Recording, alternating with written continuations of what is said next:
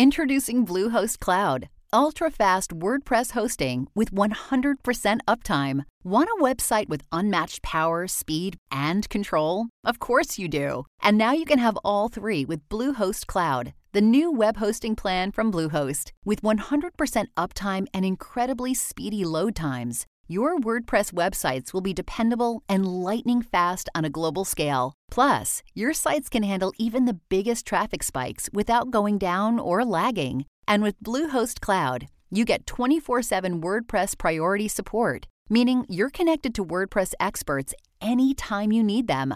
Not to mention, you automatically get daily backups and world class security. So, what are you waiting for? Get Bluehost Cloud today by visiting Bluehost.com. That's Bluehost.com. A science story, huh?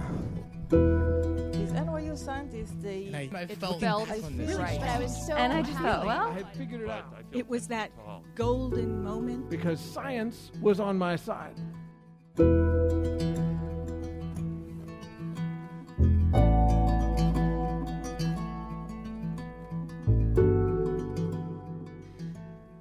Hey everyone, I'm Ben Lillie, and welcome to the Story Collider, where we bring you true stories of how science has affected people's lives. This week's story is from Stephanie Nothelle. The story was recorded in September 2013 at Littlefield in Brooklyn as part of a partnership with Everyday Health. The theme of the evening was aging.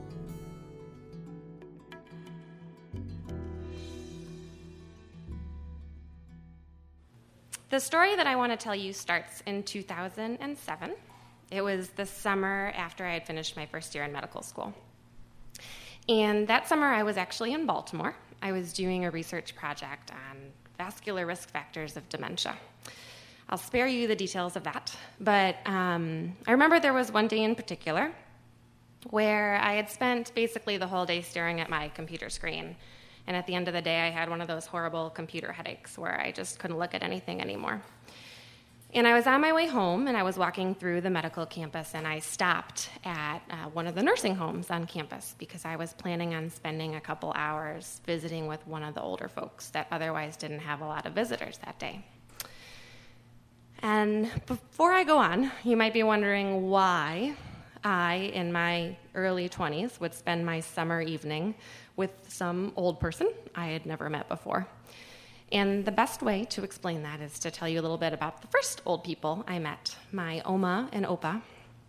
My grandparents lived in Germany because my parents are both from Germany.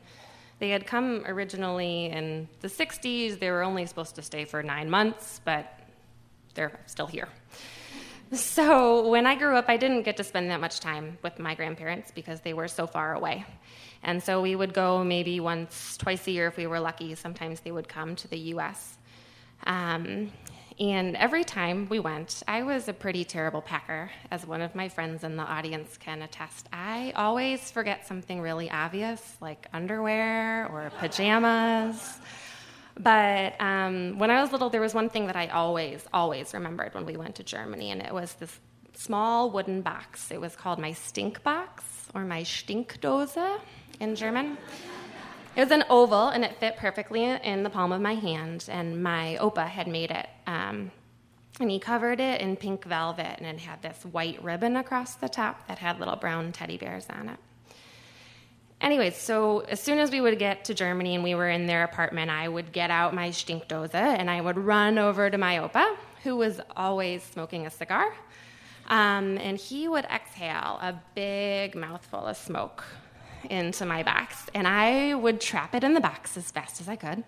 And then I would run across the apartment and I would find my Oma or my mom or whatever unsuspecting victim I could find. And I would open the box up in their face, and the smoke would go up their nose, and I would laugh, and we would do it for hours. and it was great. And I obviously didn't know anything about secondhand smoke. But um, as the years went on, I still did my Stinkdose gig. Um, but the visits got a little bit more sparse because I was older and I had all these crazy after school activities that I thought were so important. And my Oma and Opa were getting older, and it was really hard for them to make the trip across the Atlantic. Um, so we didn't see each other quite as much. And then when I was in high school, unfortunately, um, my Opa passed away. And I remember I always thought that my Oma and Opa were an awesome team, but I didn't really appreciate it until my Opa passed away because then I started to realize how much he had really compensated for my Oma, who was beginning to show the signs of early dementia.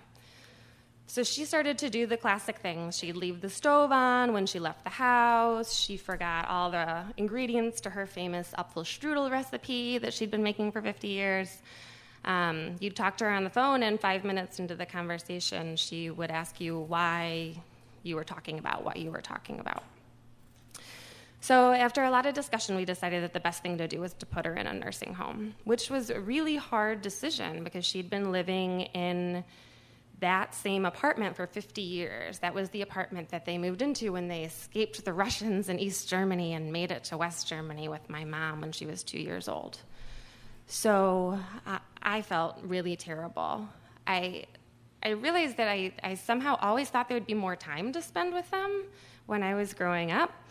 Uh, and now I was faced with the reality that there was less time than ever to spend with her.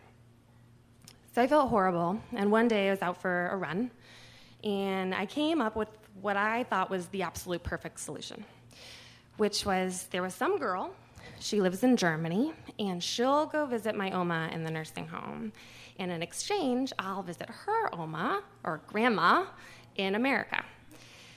The only problem is that I didn't actually know anybody like this.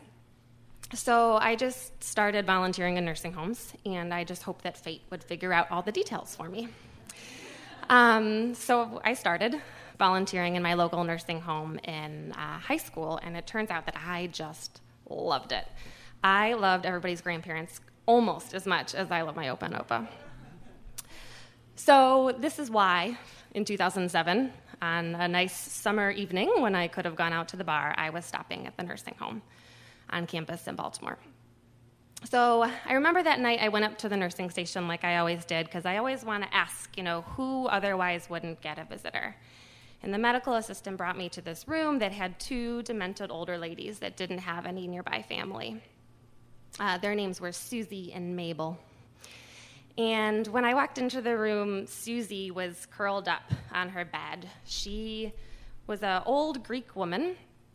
And I remember she had a very thin figure. She had very pale, fragile skin and sparse gray hair. She was so pale that she like almost was camouflaged by her white blanket. And um, she was looking around the room, and when I walked in, her eyes wandered, wandered over and saw me, and she gave me the biggest toothless grin I had ever seen, and it immediately made me smile. It still makes me smile thinking about it. She just had one of those faces where her wrinkles seemed to like fold right around her smile in the best way, um, like she had been happy her whole life, which is the reason why wrinkles are really awesome. Um, and to her left was her roommate, Mabel. She was wearing this bright pink t shirt, and she had cards, playing cards, scattered all over the table in front of her. Like she was trying really hard to play solitaire, but her dementia precluded her from remembering the details of exactly how to play that game. So I look over at Mabel, and, and Mabel says hello, and I say hello, and we actually hadn't really gotten much further than that when Susie, the Greek woman, all of a sudden announces, I die today. And I was like, What? And I look around the room thinking maybe I heard her wrong. There's someone else I can ask. But it's just me and Mabel. And Mabel looks at me and she just smiles. So I'm like, okay, I can, I can go with this. And I just keep talking to Mabel. But Susie persists and she says, I died today. Coffee? And I think, what? And at this point, I'm starting to get a little nervous. My heart's starting to beat really fast. And so I do what any good medical student would do, and I look for help. So I go out in the hallway and I'm looking down for a nurse. I look the other way and there's nobody. So I think, okay, I can do this. What did I learn in my first year of medical school? And there was nothing that was helpful. So I just go back in and I go up to Susie and I say, Hi, you know, what's going on? How can I help you? And she looks at me with the most longing eyes and she says, Coffee? Please, please, coffee? I died today. Susie died today. And I'm thinking, oh my gosh, what, what do I do? And I must have looked like a deer in headlights. I had no idea what to tell this poor Greek woman. So, luckily, the nurse walks in within the next couple of seconds. And I say to her, So, uh, I think Susie wants some coffee. Um, can we get her some coffee? And the nurse says, Oh, d- did she pull that thing on you where she tells you she's going to die? And I was like, Yeah, you know, maybe you could have warned me about that. Um, and she's like, Oh, she does that all the time. She has this condition. She can only have one cup of coffee. She's had her cup of coffee and she knows that. And I think, Oh, okay, all right. She's like, Why don't you just go and talk to Mabel? She puts down the water that she brought into the room and she leaves. And so I'm still feeling really uncomfortable with this whole situation because this woman is threatening death for coffee, and I feel like I really like coffee. Maybe I could just get her some. What's the big deal? But I do what I'm told, and I go over and I hang out with Mabel. But honestly, I felt so terrible about the whole thing. I, I don't even think I stayed in the room for like five more minutes because I was so scared that Susie was going to say something again. And I just, I didn't want to have to deal with that. So I cut the visit short and I went home. And for the rest of the week, it really kind of bothered me. You know, this poor woman that just wanted more coffee and I couldn't give it to her. I tried to think about conditions I'd learned about in medical school that would preclude you from getting coffee. And, anyways, about a week later, I was on campus and I was in another building and I was walking down the hallway. And I saw one of the geriatricians who I knew was working in the nursing home on campus. And I almost didn't say hi because I was really nervous. I was just a medical student, and you know, she's a geriatrician. But when we stopped in the hallway to say hello, I brought up the only thing that I knew we had in common, which was the nursing home. And so I asked about Susie and Mabel. And she said, Oh, didn't you know? Susie passed away. And I, I don't remember the rest of that conversation. I probably looked like an idiot in front of this woman because I just had this horrible feeling in the pit of my stomach. Like, what had I done? I thought about Susie's face with that big smile and how happy she must have been. And I pictured her somewhere in Greece, you know, welcoming people into her home. I thought about her Greek granddaughter that I'd probably totally disappointed by not giving her grandmother a cup of coffee. And I thought about my Oma. I have this beautiful memory of my Oma, one of her last Christmases in the nursing home. I went with my mom and and her sisters, and we gave my Oma this small glass of Eierlikör, which is a German eggnog. And never mind that you're not supposed to give alcohol to demented people. My Oma got more life from that little glass of Eierlikör than she got from any dementia medication we ever gave her. And you know why? Why didn't this woman get that same opportunity? So that's been years, and now I'm lucky enough to call myself a physician. And I think about that all the time. I think about, about Susie and how I'm constantly faced with these older adults that have tons of chronic medical conditions, and each one comes with a list of do's and don'ts. And the guideline says give this medication, and this guideline says get that medication. And when you put it all together, they all end up conflicting each other.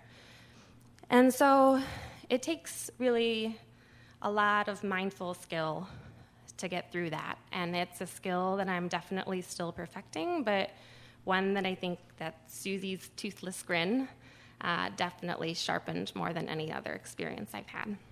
Thanks so much.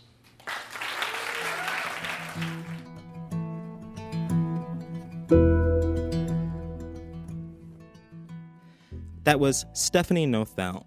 Stephanie is an internal medicine resident at Johns Hopkins Bayview Medical Center. She's an aspiring geriatrician and has spent many hours volunteering in nursing homes and previously worked in an adult daycare center before attending medical school. She currently does research on cardiovascular risk factors and development of dementia.